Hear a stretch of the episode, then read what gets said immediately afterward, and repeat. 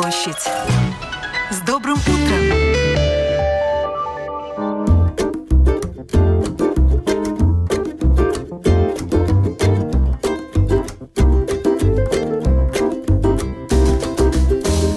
Доброе утро, друзья! У микрофона по-прежнему Елена Вихрова, оператор прямого эфира Инесса Штрале. Мы вступаем во второй час эфира. Он будет посвящен второй годовщине начала полномасштабного вторжения России в Украину. Именно в этот день, двадцать четвёртого февраля две тысячи двадцать второго года, поменял миллионы судеб. И некоторые истории мы услышим с вами сегодня. Мы пригласили в гости людей, кто вынужден был бежать из Украины в Латвию. Тех, кто не только не отчаялся, но и нашел здесь, в нашей стране, новые смыслы, открыл для себя новые горизонты и достиг определенных высот. Также мы свяжемся с Киевом, узнаем, как город живет сегодня. Также пройдемся по другим городам Украины и посмотрим на них глазами моей коллеги Людмилы Пилип, которая в этот день ровно год назад отправилась в командировку на территории, где велись военные действия. К слову, Людмила будет моей соведущей сегодня, чему я очень рада. Доброе утро, Людмила. Доброе утро, Елена. Доброе утро, Рига. Я вот на вас всегда смотрю и поражаюсь, как такая миниатюрная, хрупкая женщина поехала на территорию военных действий. Вам не было страшно? Лена, было страшно. Я женщина, я нормальный человек, но э, я понимала, что только я могу узнать сама, что действительно там происходит. Да, много информации. В Украине проживают мои родственники. Я со всеми общалась. Но мне нужно было самой, как говорится, пощупать, увидеть своими глазами, что происходит на самом деле.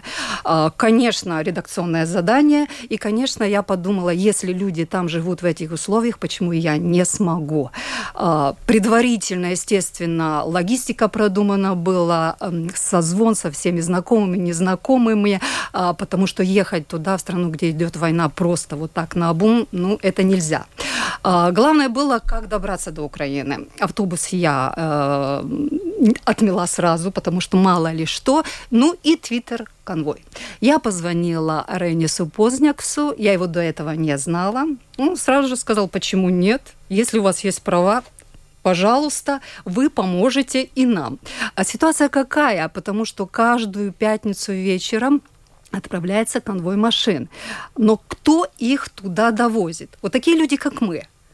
То есть, простые. Да, простые люди, волонтеры. Я познакомилась с этими людьми. Некоторые, ну, скажем, несколько раз уже э, едут. От...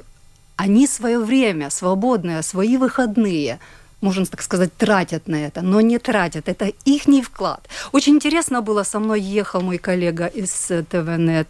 Он тоже, но он немножко дальше, в Украину, там, где военные действия. Раненый военный был. То есть мы все доехали до границы, и уже на границе украинской я видела, встретила, как бы такая первая ласточка военная, девочки-парамедики. Совсем юные, молоденькие, они ехали в Ригу, чтобы рассказать здесь зэме саргам о том, как в полевых условиях нужно предоставлять помощь. Потом договорились с волонтерами уже украинскими, чтобы они нас довезли до Львова. Первая остановка Львов. Да, первая остановка Львов. И вот тут у меня Львов мой любимый город, с детства его помню, и был страх, каким он меня встретит. Есть память разная, а у меня память еще на запахе. Это Львов для меня – это запах кофе и львивских пляцкев, то есть вкусных-вкусных таких пирожных. Ну, не подвело. Действительно, город очень вкусный, запах был кофе. Город казался мирным на первый взгляд, пока я не увидела много военных, особенно меня поразили молодые женщины в военной форме, красивые, но глаза, ну, у них было трудно смотреть. Первое, что я сделала, когда я остановилась в гостинице, я, естественно, гостиница была в центре, я пошла к музею оперы и балета Львовского, с детства помню Аиду. Вроде все нормально, фасад хороший, но когда заходишь, ты видишь эти стекла, заклеенные крест-накрест. Ты понимаешь, вот только в фильмах мы это видели, да. Это для того, чтобы окна, когда взрыв, они не выпали, стекла.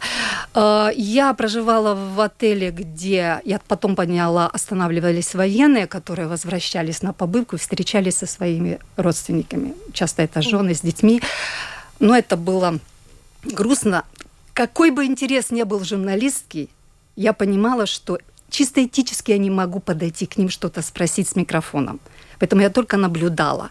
Во Львове, Львов – это тот город, который вот, тыловой военный город, который помогает передовой. Здесь практически все, начиная от э, дипломатов, с которыми я встречалась, кончая, не заканчивая детками, совсем маленькими, они делают все, чтобы помочь э, военным ЗСУ. Э, я встретилась с медиками. Э, Определ... Некоторое количество из них, те, которые я встречалась, они после работы собирались, женщины, своими руками, чистили картошку, свеколочкой, они делали сухие супы, чтобы на передовой просто залить это все горячей водой. Меня отвезли в немножко дальше от Вова, там такое поселение. И я встретилась с детками. Они в тот момент почему-то было или каникулы, или что, но они своими ручками делали варенички, они э, пекли печеньки, они делали еще что-то, и все это отправляли военным. На блокпостах дети тоже продавали какие-то вещи, сделанные своими руками, собирали эти денежки, чтобы отправить что-то купить э, и отправить военным. А дипломаты уже на своем уровне. Я встречалась с теми дипломатами, которые здесь были в посольстве Украины, Мирон Янкив и его супруга Любовь. Они уже на своем уровне немножко высшем что-то помогали делать. То есть все нацелено на то, чтобы помочь э, украинским военным. Очень интересная была ситуация во Львове, потому что мне же надо было всюду. И, вот. Львов же принял ну, этот шквал. Это действительно шквал был э, иммиграции. Ну, несколько миллионов людей в один момент очутились в этом городе. Да, вначале был хаос, но потом все было уже организовано. Их встречали, кормили, поили, давали ночлег. Уже потом через год был построен мобильный городок. И вот очень была одна интересная ситуация, когда я посетила этот мобильный городок. Он не в самом центре Львова, он на Сихове. И помните, была ситуация, когда во Львов приезжали мировые знаменитости, Анджелина Джоли тоже. Ну и э, все мы видели и видео, и фотографии, как мальчик сидит, он не замечает, что рядом с ним знаменитость.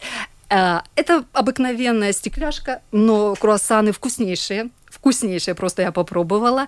И почему Анжелит, Анжелит там была? Потому что недалеко это мобильный городок, построен мобильный городок для переселенцев. Я понимаю, ее туда а, как раз отвозили. Я именно там встречалась с представителями горсовета. И в тот момент, когда я подъехала к этой стекляшке, я услышала сирену. Это ужасно. То есть а, до этого у меня много было приложений скачано на Telegram. Какой-то момент я слышала, какой-то момент я все это отключала, чтобы работать. Но это звук сирены, и ты не знаешь, что делать. Да, там был подвал какой-то. Я бегом, думаю, за мной тоже будет сейчас толпа людей. Нет, я была одна, но я поднялась. Смотрю, люди занимаются своими обычными делами. То есть они, уже, они уже привыкли. И эта привычка жить в войне, это, это действительно страшно.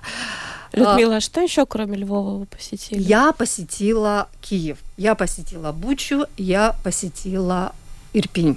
А, до этого уже Риги я купила билеты на Львовскую залезни... железную дорогу. Да, я скачала тоже приложение. Что мне нравится в Украине, все можно электронно делать. Да. И потом в, в Киеве, что очень интересно, киевские таксисты мне рассказывали буквально обо всем, что происходит. В Киеве я встречалась с нашими коллегами с Латвийского радио, с Украинского радио. Они, Украинское радио было э, именно то средство массовой информации, которое сказало, что в нашей стране началась война. Они круглосуточно вещали. Вначале не было никаких музыкальных программ, только одно вещание. Оно помогло очень многим, которые были в подвалах. Они не знали, закончилась ли оккупация или нет, только слушая радио. Кстати, потом очень приемники эти старые ВФовские ценились, потому что это было... И, по-моему, какой-то еще один а, предприятие какое-то а, начал выпускать. Я встречала... Я заходила в метрополитен, который был действительно большим бомбоубежищем, рассказывала с людьми. И я была, естественно, в Буче и Ирпене. Для меня это было психологически очень трудно. Я видела улицу, ту, на которой мы видели все эти фотографии, усыпанные трупами. Я видела в Ирпене мост жизни, кладбище машин, люди доезжали, оставляли, и все. Я видела разрушенные улицы. Это, это, было, это было действительно... Я видела кладбище. Я встречалась с настоятелем храма, на территории которой было захоронение, то есть могила, куда российские военные сбрасывали тела. Это было страшно. Но я как Я пыталась сдержаться, только один момент я не сдержалась, когда я посетила кладбище, увидела э, свежевыкопанные без э, могилы, но безымянные, и я снимала, и у меня голос тогда дрожал. Спасибо коллегам, они пустили только картинку, мой голос не было слышно. И вот тогда я встретилась с э, Андреем Ивановым, его дом в Ирпене полностью разрушен был. И... Э, сюжет сняла, он мне рассказал, что просто чудом они спаслись с женой. Вот буквально, ну, это дело было минут, может, двадцать, может, полчаса они вышли из дома, и в дом попала какая-то, какой-то снаряд, он сразу все выжигает. И я снимала этот репортаж на фоне ну, совершенно разрушенного, и я даже не могу сказать, что это скелет. Это что-то было, очень разрушенный дом, и это было... год назад, и уже тогда я видела, что что-то восстанавливается. Но я связалась с Андреем буквально за несколько дней до эфира, и он мне рассказал, как живет Буча, как живет Ирпинь уже год, год спустя. О, год спустя. Послушаем. послушаем. Я оформил все документы, подал все заявления в полицию. Есть определенный протокол, определенная процедура. Зафиксировать преступление, это разрушенный дом. Через какое-то время мне позвонили из мэрии Ирпенской, сказали, что какая-то японская организация, может быть, японское правительство, профинансировали для таких, как я, у которых полностью разрушено жилье, они профинансировали снос этого жилья и уборку мусора строительного. Я согласился, приехала техника, убрала, потому что это стоит денег, денег, и вывоз мусора серьезных денег стоит. Значит, убрали, зачистили. То есть там сейчас абсолютно чистая территория, без разрушенных стен. Будет ли надежда, что вы будете возводить новые стены своего будущего дома? Украинское правительство предложило два варианта решения вопроса для таких, как я. Первое – это деньги на восстановление дома. Если я хочу строить дом в этом же месте. Второе – это жилищный сертификат, то есть я за определенный эквивалент суммы я могу купить жилье в любом другом месте. Я подумал и решил делать пока что второе, потому что я не могу находиться в том месте энергетически, меня очень сильно триггерит это и очень сильно падает настроение, когда я прихожу на это место. И я решил, пока в этом месте дом я строить не буду. Это ваше решение, но когда год назад я была в Ирпене и в Буче, я видела, что очень многие восстанавливают свои дома. Как сейчас в Ирпене? Уезжают ли или наоборот приезжают и восстанавливают то, что разрушено? Есть определенное количество людей, которые не вернулись.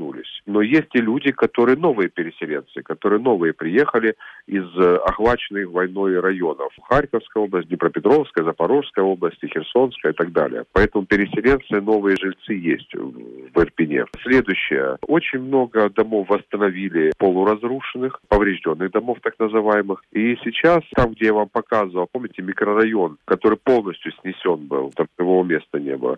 Вот сейчас там полностью все снесли так же, как и мне, и за счет Ирпенской мэрии, ну и за счет украинского правительства фактически, там возводятся сейчас новые дома. Также восстановлена целая улица, которая между Ирпенем и Бучей, по которой был когда-то авиаудар и артиллерийские удары, там снесены были десятки домов, их полностью уже восстановили. Туда, туда уже заехали жильцы. Понимаю, что несмотря на то, что в стране продолжается война, восстанавливается, строится, люди живут с надеждой на будущее. Восстановление идет очень мощными темпами, на глазах буквально, потому что я из-за разрушенного дома я живу не в Ирпене, а в Киеве, и в Киеве было повреждено ряд высокоэтажных домов. Сейчас эти высокоэтажные дома уже все восстановлены, хотя там были очень сильные разрушения. Конечно же, не восстанавливается в Харьковской области я не представляю, в Харькове самом, когда идут постоянные, ежедневные, еженочные бомбардировки со стороны Белгорода. Но у нас здесь, в центре Украины, все-таки мы здесь защищены ПВО больше.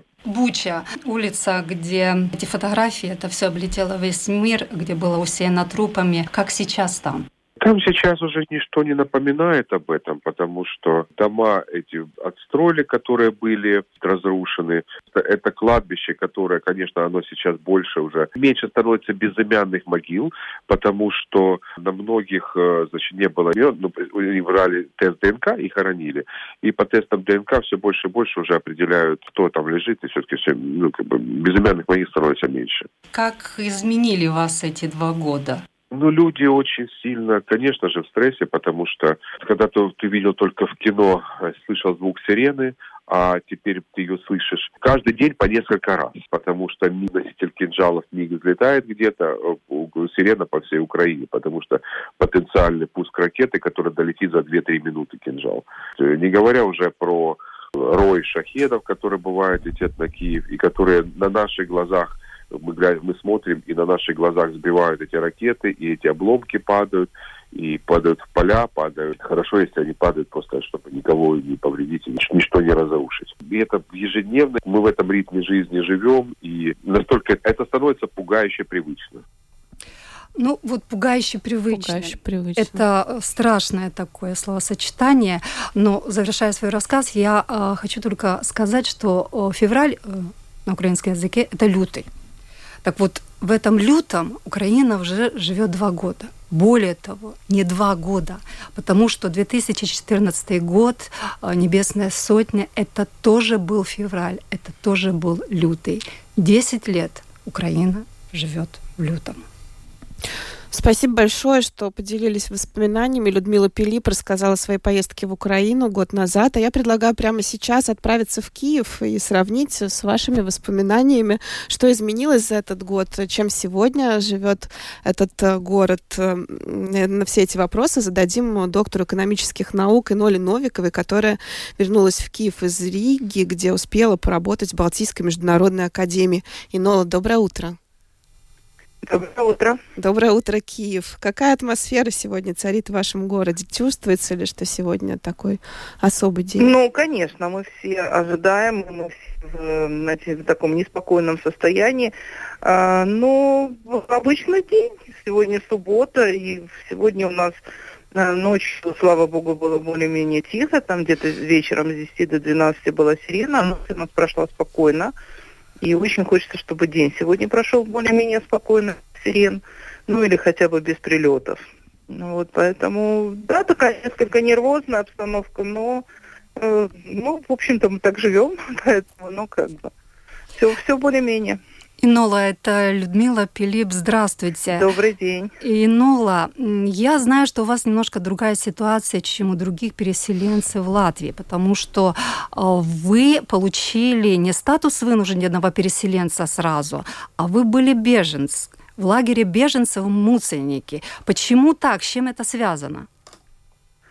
Да, ну у меня нет, наоборот, уже статус такой же, как у всех украинцев, это у меня у дочери, но статус беженца, но мы, да, мы приехали, потому что я отказалась, мы приехали, так получилось, потому что мы приехали двадцать первого февраля на четыре-пять дней, двадцать пятого февраля мы должны были лететь обратно, просто на экскурсионный тур, посмотреть Ригу, посмотреть Таллин и съездить на пароме в Хельсинки.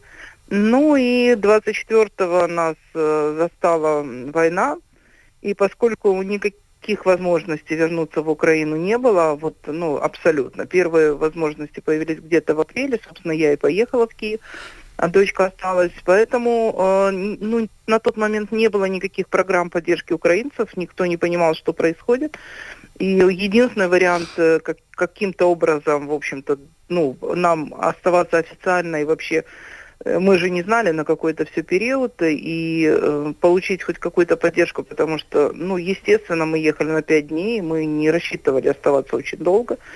Это было э, обратиться в службу иммиграции. И мы, мы, что мы, собственно, сделали, единственный вариант нам, э, то, что могли предложить помощь, это было Муцениеки. где в основном, конечно, не украинцы, это в большей степени все-таки восточные, такие э, люди, которые при, уехали от войны, которые реально беженцы были на тот момент. Ну, так получилось, что мы, я два месяца, дочка побольше прожила э, в Муцениеках, потом она съехала, сняла квартиру, и вот мы как бы уже начали жизнь. Инола, но вы начали жизнь и именно с лагеря беженцев потихонечку, постепенно, и вы стали визит профессором Латвийской, Балтийской международной академии. Да. Что такое визит профессор? Вы действительно представляли Украину в, этом, в этой академии международной? Цикл лекций, наверное, какой-то был у вас для студентов. Ну, да, я и сейчас читаю дистанционно лекции. Вот у меня в четверг были последние пары. Ну, последние на этой неделе. У меня в следующей неделе опять пара. То есть у меня постоянно сейчас два курса. Да, я, я, я представлялась как украинский профессор, как гостевой профессор. То есть визит-профессор – это гостевой профессор, приглашенный на определенный период, на определенные лекции для... Ну, наверное, в какой-то степени обмена опытом для того, чтобы показать уровень, ну, скажем, моей подготовки, для того, чтобы интересно рассказать студентам какие-то особенности, потому что, конечно, у каждого у нас есть своя специфика, и мы, наверное, как бы в каждой стране есть особенности. И, ну, да, вот я подала свое резюме, мне оценили, сказали, что мой уровень достаточный, и меня пригласили преподавать, и я уже преподаю с двадцать второго года, с сентября месяца. Более того, ну, мне вот известно, меня... что вы выиграли проект, да, и делали такое исследование сравнительное, какие иностранные студенты в Латвии, в Украине, ну, естественно, в Украине до войны. Илона, коротко, вот я понимаю, исследование большое, и все-таки чем отличаются? Какая отличительная особенность? Да, я, ну, я исследовала э, иностранных студентов, э, как бы, я, и, кстати, очень э, этот проект интересный, и э, это поддержка украинских ученых, которые оказались в Латвии, которые имеют статус переселенцев в Латвии. Э, я проводила исследования по экспорту образования, то есть как, какие, какая мотивация иностранных студентов, с каких стран ездят иностранные студенты в Латвию, и можно ли этот опыт использовать в Украине. Большая разница. Во-первых, разница по специальностям. В Украине по количеству студентов. В Украине большинство студентов учатся на медицинских. То есть это прям подавляющее большинство. В Латвии, как ни странно, нет. Это в основном айтишники. И вот финансовые специальности, экономика, менеджмент. В Латвии очень много студентов из постсоветского пространства, хотя на первом месте нем, не, из Германии. Они учатся больше на ай ти, но вот по мотивации, потому что это дешевле, и потому что достаточно хороший уровень в Латвии подготовки, диплом признается в Европе. Украина – это в основном азиатские страны, это достаточно много китайцев, в Латвии их не так много. Это достаточно много африканских стран. Они есть латвийские студенты из африканских стран, но их значительно меньше.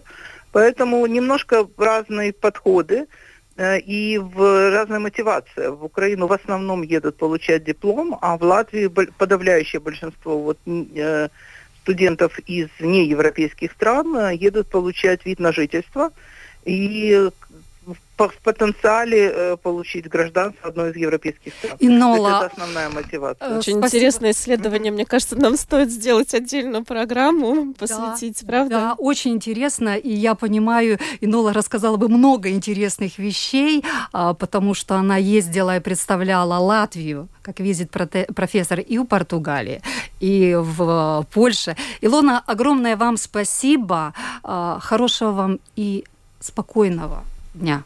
Доктор экономических Спасибо наук большое. Инола Новикова была с нами на прямой связи из Киева.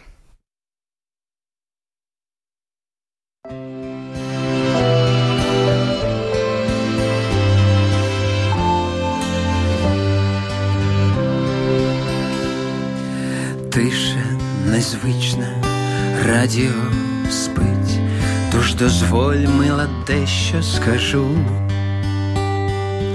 Світла наша надія, і я її збережу. Бачиш місяць, а поряд зірка, що нас приведе до хвиль Чорного моря, чи в гори, де рута цвіте.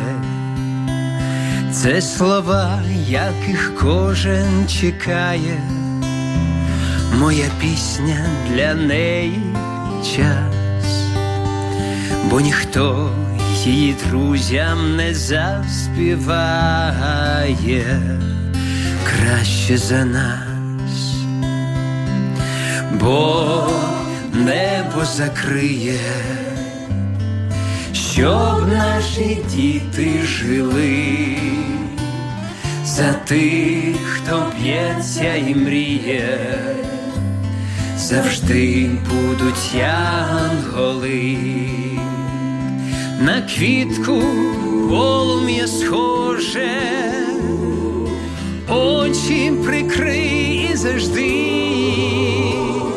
відчуй, як весна переможе. Зараз і назавжди. Це слова, яких кожен чекає, моя пісня для неї час, бо ніхто її друзям не заспіває краще за нас.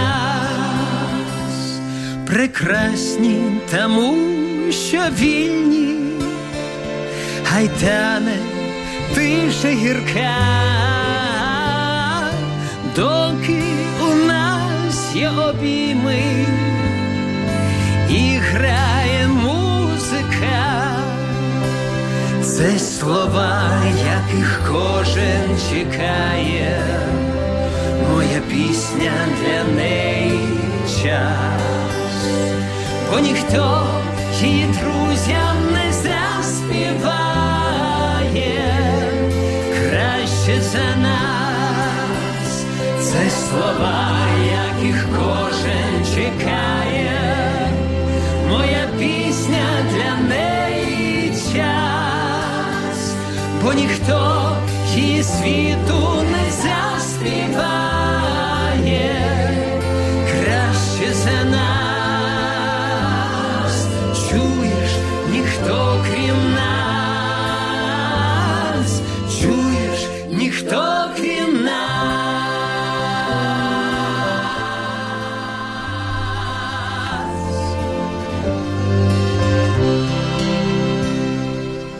Мы возвращаемся в студию Латвийского радио четыре, продолжаем эфир, посвященный второй годовщине полномасштабного вторжения России в Украину. Для вас работает Людмила Пилип. Здравствуйте.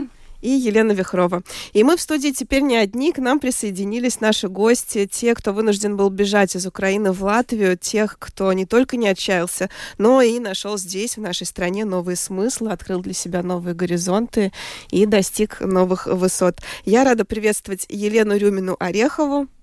Доброе утро. Артёма Кочаряна. Доброе утро. И Анастасию Василенко. Доброе утро. А с кого начнем, я даже я не думаю, знаю. С Елены. Елена у нас больше всех улыбается. А, да. Она позитивный человек, хотя она чуть-чуть... Это ближе... нервная. Это нервная, потому что опаздывала на студию, но все нормально. Елена Рюмина-Орехова приехала в Латвию из Житомира, изучает украинские и латышские народные костюмы, сходство национальных элементов одежды. На основе своего исследования сделала пять эскизов современных нарядов, в которых переплетены элементы народной одежды латышей и украинцев. Елена, вы всегда с модой были связаны? Ну, в принципе, наверное, да. У меня бабушка шила, и как-то так. В четыре года я, она мне подарила на Новый год машинку швейную, детскую. Это, ну, поэтому, да, но я не могу сказать, что с модой прям, но это больше как хобби. А чем вы занимались в Украине? Я маркетолог. Не очень с модой связано, точнее, совсем. У меня образование вообще дизайн, маркетинга и пиар, поэтому, скажем так...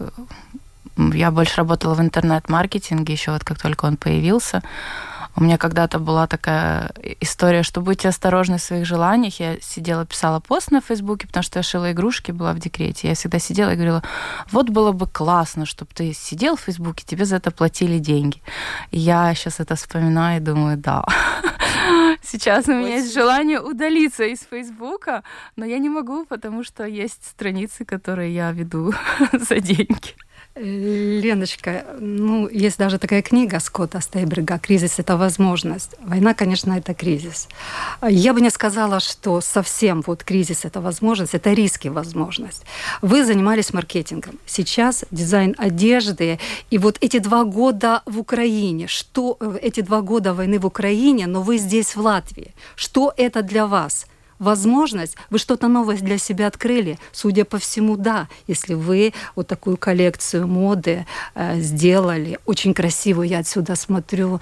Да, Елена красиво принесла нам свои эскизы. Я думаю, мы сфотографируем их и разместим в наших соцсетях. Правда? Обязательно. Но все-таки, какие возможности за два года здесь у вас в Латвии появились? Ну, во-первых, я здесь тоже работаю по специальности. То есть я здесь веду страничку в латышской компании, которая занимается арендой строительного оборудования и насосной техники. Спасибо им большое за такую возможность. Вот, поэтому я не могу сказать, что я совсем ушла. Плюс, как бы, я пишу тексты дальше, ну, для, на украинском языке. Поэтому не могу сказать, что прям ушла. А здесь я пошла на курсы фэшн-рисунка. Ну, рисовать я рисовала всегда, а вот именно фэшн у меня не получалось. Здесь я пошла, как бы закончила один курс просто моделирования, а потом пошла в ту же школу и как бы с возможностью делать коллекцию. Скажу честно, что я одолжила деньги на этот курс, и так, ну, это был какой-то такой, не знаю, возможность, наверное, и как бы я знала, что я отдам, но все равно было страшно. Вот, ну, как бы нарисовала. Не могу сказать, что окупилась, но я думаю, что эмоционально окупилась. Что, что дальше будет происходить с этими эскизами? Я надеюсь, что мы ее воплотим, так как сроки сдвинулись, должны были быть в июне. Сейчас, как бы мне сказали, что будет в ноябре. Вот, я очень надеюсь, что она будет реализована в, в реальность. Вот, ну, во всяком случае, кое-что я уже купила и кое-что уже начала делать. Ну, так. Анастасия, вот вы рядом сидите, вам нравится, вот как женщине, то, что вы видите эти эскизы? Мне очень нравится.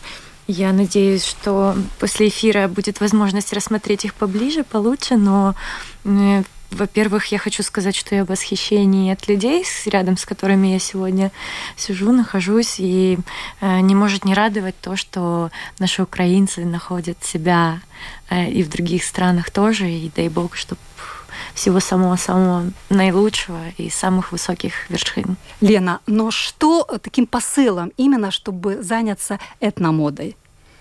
Наверное, то, что она уходит, ну, как бы занимает много места фаст-фэшн, да, который очень часто носится полсезона и выкидывается на помойку, да, а одежда же это когда-то была не просто одежда, чтобы там что-нибудь на себя надеть, это она, во-первых, имела такую, как бы, поколение, ценность поколений, то есть передавалась одежда от бабушки к дочери, соответственно, потом к внучке, и те же символы и в Латвии, и в Украине, вышивки, они кодировали, ну, то есть пояс Лилварда, да, который закодирован, то есть там история мира, также, например, как украинская вышивка, она тоже региональная, и тоже там есть и дерево жизни, и символы, ну, той же смерти, да, как бы, то такие, без которых одно не может без другого. Поэтому я считаю, что когда ты на себе носишь что-то такое, оно тебе дает силу именно родовых каких-то,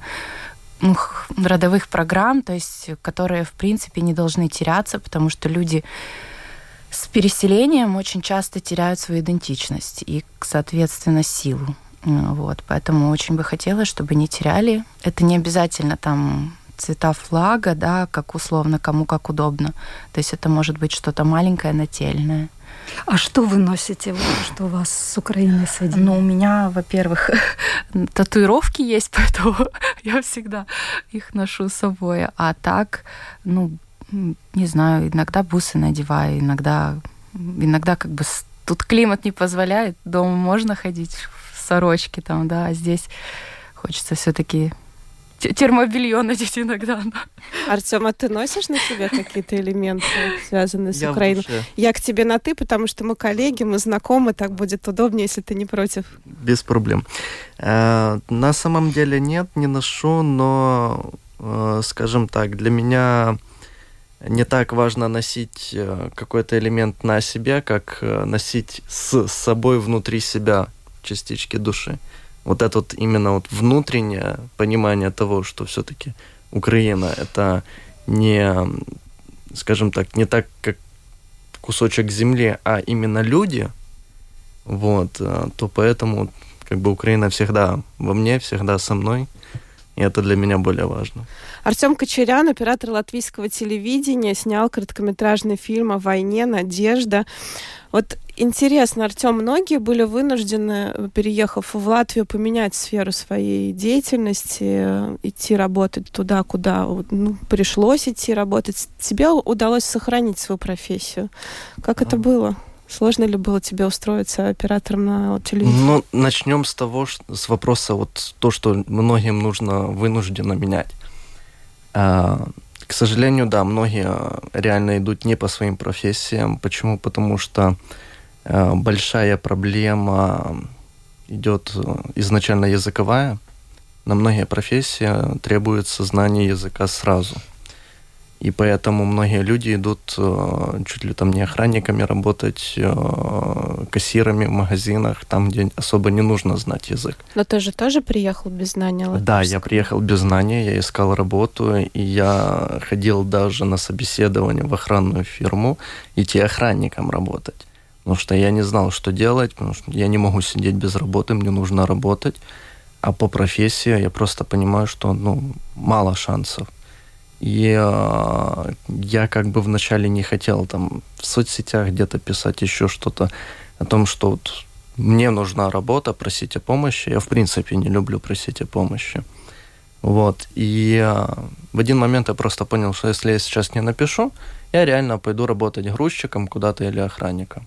Я написал пост в Фейсбуке, и мне тут же пишут, типа, напишите си ви, пришлите, посмотрим. Я пишу си ви, отправляю, буквально через пятнадцать минут меня сразу набирают и говорят, придите на собеседование, пообщаемся. То есть вы рискнули? Да. То, что вы в Украине бы не сделали, вы здесь рискнули, потому что нужно, что? нужно выживать. Да, да, да. Я просто понимал, что есть семья, семью нужно кормить, деньги, которые были, заканчивались, поэтому надо было, ну, хоть какая-то работа. Скажите, вот вы снимали фильм о женщинах-переселенках, украинских беженцев здесь, в Латвии, и когда они рассказывали свои истории, а истории страшные, я смотрела да. этот фильм. Вот вы как профессионал, вы снимаете эту картинку, но вы и человек. Мне да. просто самой интересно, что для вас важно? Передать вот действительно, чтобы увидели, или эмпатия? Как вот все это в вашей душе человеческое, профессиональное, вот как соизмеряется? Начнем с того, что вот было озвучено то, что я снял короткометражный фильм «Надежда». «Надежда». Помимо этого был снят фильм еще «Жизнь, которую мы не выбирали», о котором сейчас вот было озвучено. Там я был только оператором, не режиссером. На «Надежде» я был режиссером, автором идеи, там много было пунктов. Вот. Фильм, о котором сейчас говорим, это «Жизнь, которую мы не выбирали». Это история женщин, которые приехали сюда, беженки, и у них довольно-таки очень сильные истории были, очень эмоциональные, очень много они пережили. И мне было очень трудно снимать. Почему? Потому что... Во-первых, съемка была в три камеры, а оператор я один. Я понимал, что эти эмоции, которые сейчас вот во время интервью, записи этих женщин идут, э, их нужно ловить. Их нужно ловить со всех ракурсов для того, чтобы люди это увидели. Э, у людей построено мышление так, что если они просто слышат, это одно ощущение. Если они слышат и видят, совершенно по-другому. Мы можем слышать один и тот же звук, но при этом ощущать совершенно разные вещи. Но как только мы еще и видим, то мы сразу понимаем полноценно. И поэтому вот было очень важно все эмоции показать именно с нужного ракурса, для того, чтобы люди и видели, и слышали, и понимали в целом, что пришлось этим женщинам пережить. Это, ну, очень... То есть для этого тебе, наверное, свои эмоции нужно было выключить? Да, и мне пришлось реально выключить своего, и полностью выключиться и погрузиться в работу. Потом, да, после съемок это вот в голове прокручиваются все эти истории, и ты понимаешь, блин, ну, сильно, очень... Ну, будет же и продолжение фильма, я так понимаю. Да, планируется. Планируется. Это уже как через два года эти же женщины? Нет, это концепция та же сохраняется, но немножко мы поменяем формат. Это будет упор сделан на тех людей, которые были очень долгое время в оккупированных территориях, но все-таки приняли решение выехать. И здесь во второй части уже я буду как режиссер и оператор-постановщик, но не оператор. И здесь уже я буду вытягивать нужные эмоции, нужную информацию с людей.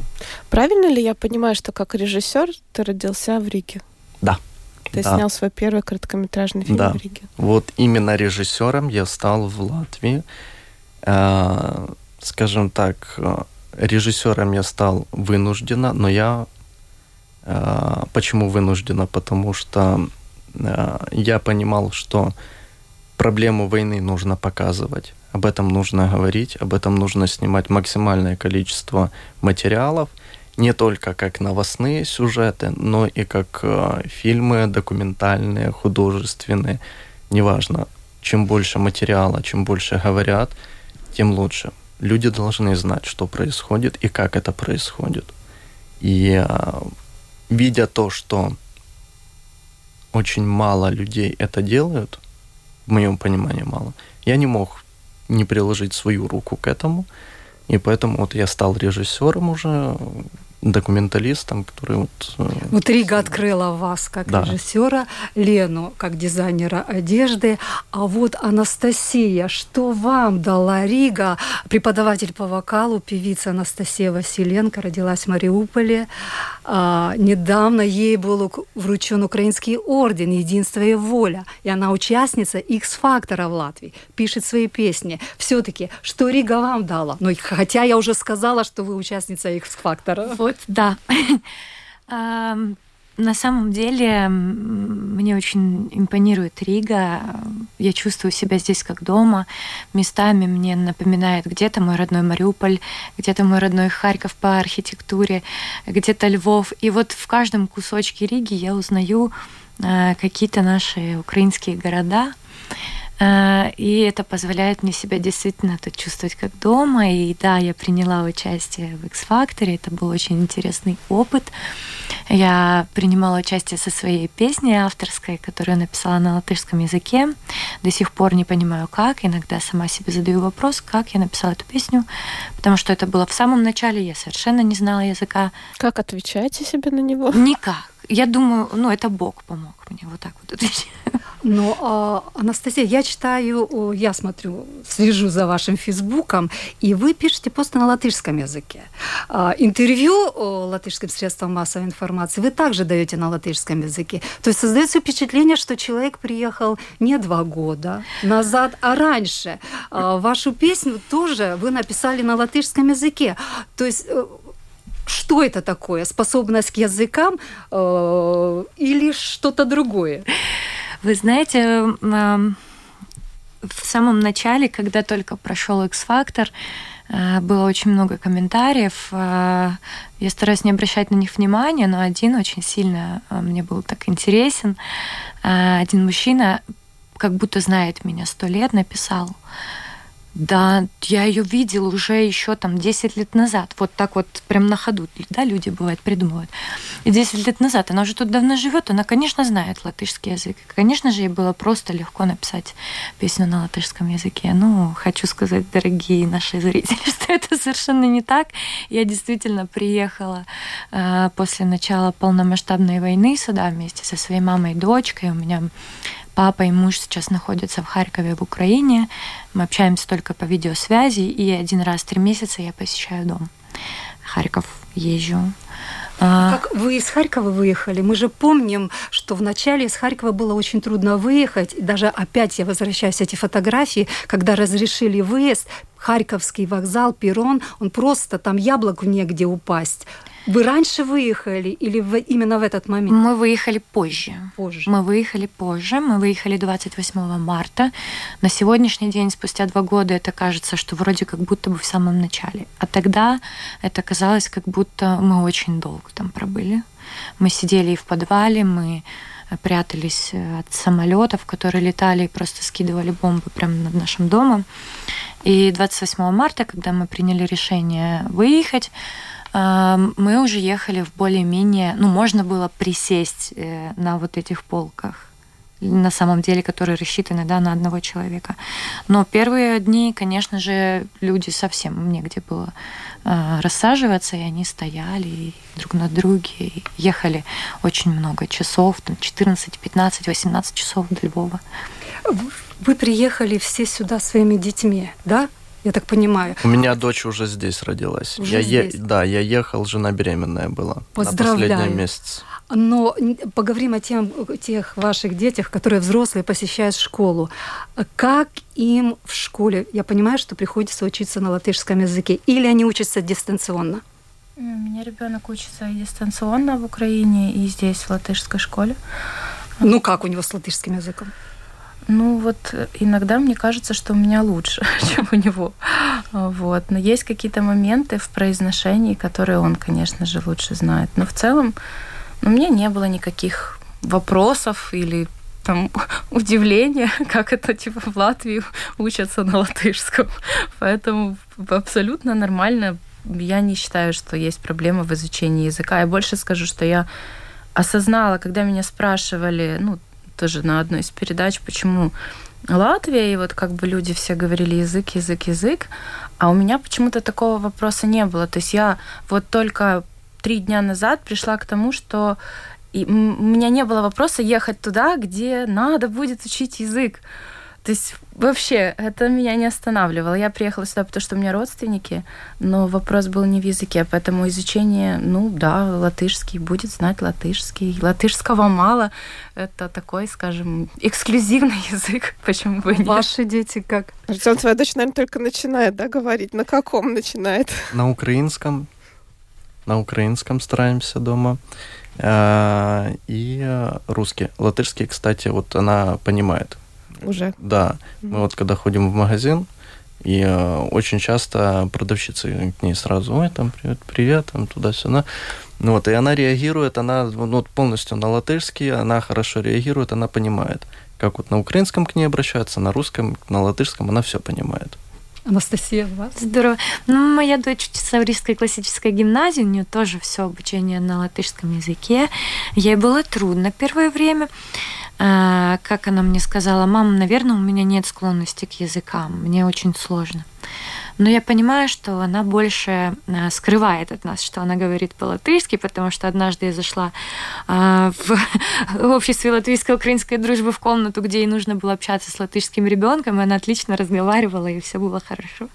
И, в принципе, учительница по латышскому языку ее хвалит. Вы сказали про общество украинско-латышской дружбы. Я не знаю, могла не вспомнить. Там, да, в Слоке, там постоянно, каждую субботу. И... Но сейчас, конечно, нет, они будут возле памятника свободы. Но вы делаете свечи, вогонь перемоги, окопные свечи. И, может быть, с этим связан ваш украинский орден «Единство и воля». С чем? Почему вы получили это? Именно с этим связан, да. Мой орден «Единство и воля». Воля. Также он, конечно, связан с тем, что волонтеры наши делают свечи, а я пою для наших военных, которые проходят здесь реабилитацию, и они приезжают к нам и вместе с нами помогают, крутят вместе с нами свечи, и я даю им концерты, и их было более пятидесяти уже, и поэтому э, общество латвийской дружбы, украинско-латвийская дружба приняло такое решение, вот, наградить, и мне очень, очень приятно. Вы поете для украинских военных, вы поете э, для латышей. X-Factor. Спойте, пожалуйста, для нас, но мы очень просим э, спеть на украинском языке. Что вы споете? Вы знаете, я э, недавно услышала очень хорошую песню.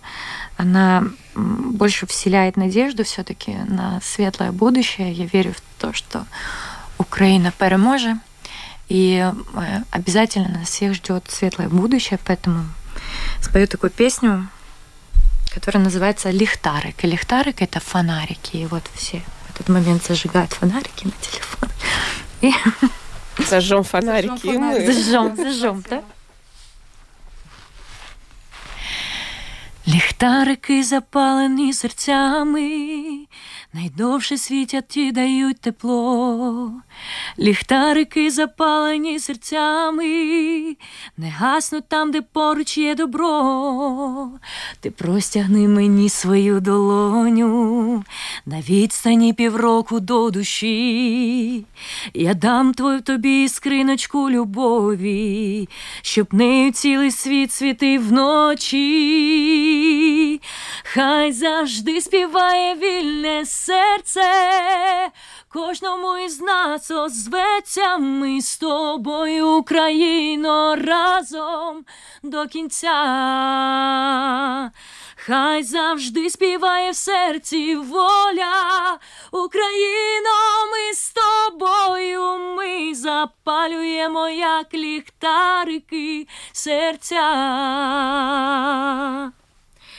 Ліхтарики запалені серцями і посмішками наших поколінь, палають до кінця і до нестями, і вогник цей в душі буде горіть, і вогник цей в душі буде горіти, давати блиску до твоїх очей.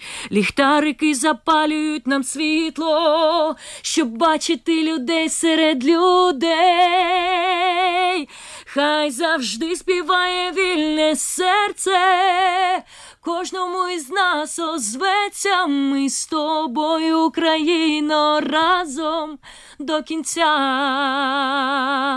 Хай завжди співає в серці воля. Україно, ми з тобою, ми запалюємо, як ліхтарики, серця. Спасибо, дякую. И э, я думаю, небольшой такой вот блиц, вот ответ. Какие уроки вы для себя за эти два года войны вынесли? Только коротко, если можете. Ага. Ценить каждый момент, семью и, и вообще все, что дается тебе жизнью. Да, наверное, я поддержу все-таки, что вот семья — это самое важное, что может быть. И э, ради семьи нужно иногда пожертвовать своими какими-то убеждениями, и чтобы всех все было мирно. Быть благодарными за даже самые небольшие моменты, потому что даже незнакомые люди здесь дали мне больше, чем иной раз в Украине я получала от близких. Вот, да, оценить момент, секунду, эм, понимать, что жизнь, она очень короткая и конечная. Вот, ну и, в принципе, планы, они очень быстро рушатся, поэтому, наверное, наслаждаться моментом, который есть сейчас. И еще одно. Нет ничего невозможного. В наше время, если ставишь себе цель, ты всегда ее добьешься. Мне очень нравится, что мы заканчиваем на такой позитивной ноте. Большое вам спасибо за то, что пришли сегодня, за то, что поделились вашими историями, за то, что вы нас вдохновили. За хорошую а, песню. За песню. Елена Рюмина-Орехова, Артём Кочарян, Анастасия Василенко были нашими гостями этим утром. Спасибо. Елена Вихрова в студии. И Людмила Пилип, моя соведущая, оператор прямого эфира. У нас новый подсказывает мне имя. Инесса. Инесса. Спасибо большое, Инесса. Сегодня у Инессы дебют. У нас здесь музредактор Кристина Золотаренко, продюсер Людмила Вавинская. Обращаю ваше внимание на то, что в пять часов вечера на нашем канале выйдет спецвыпуск программы «Подробности». Не пропустите.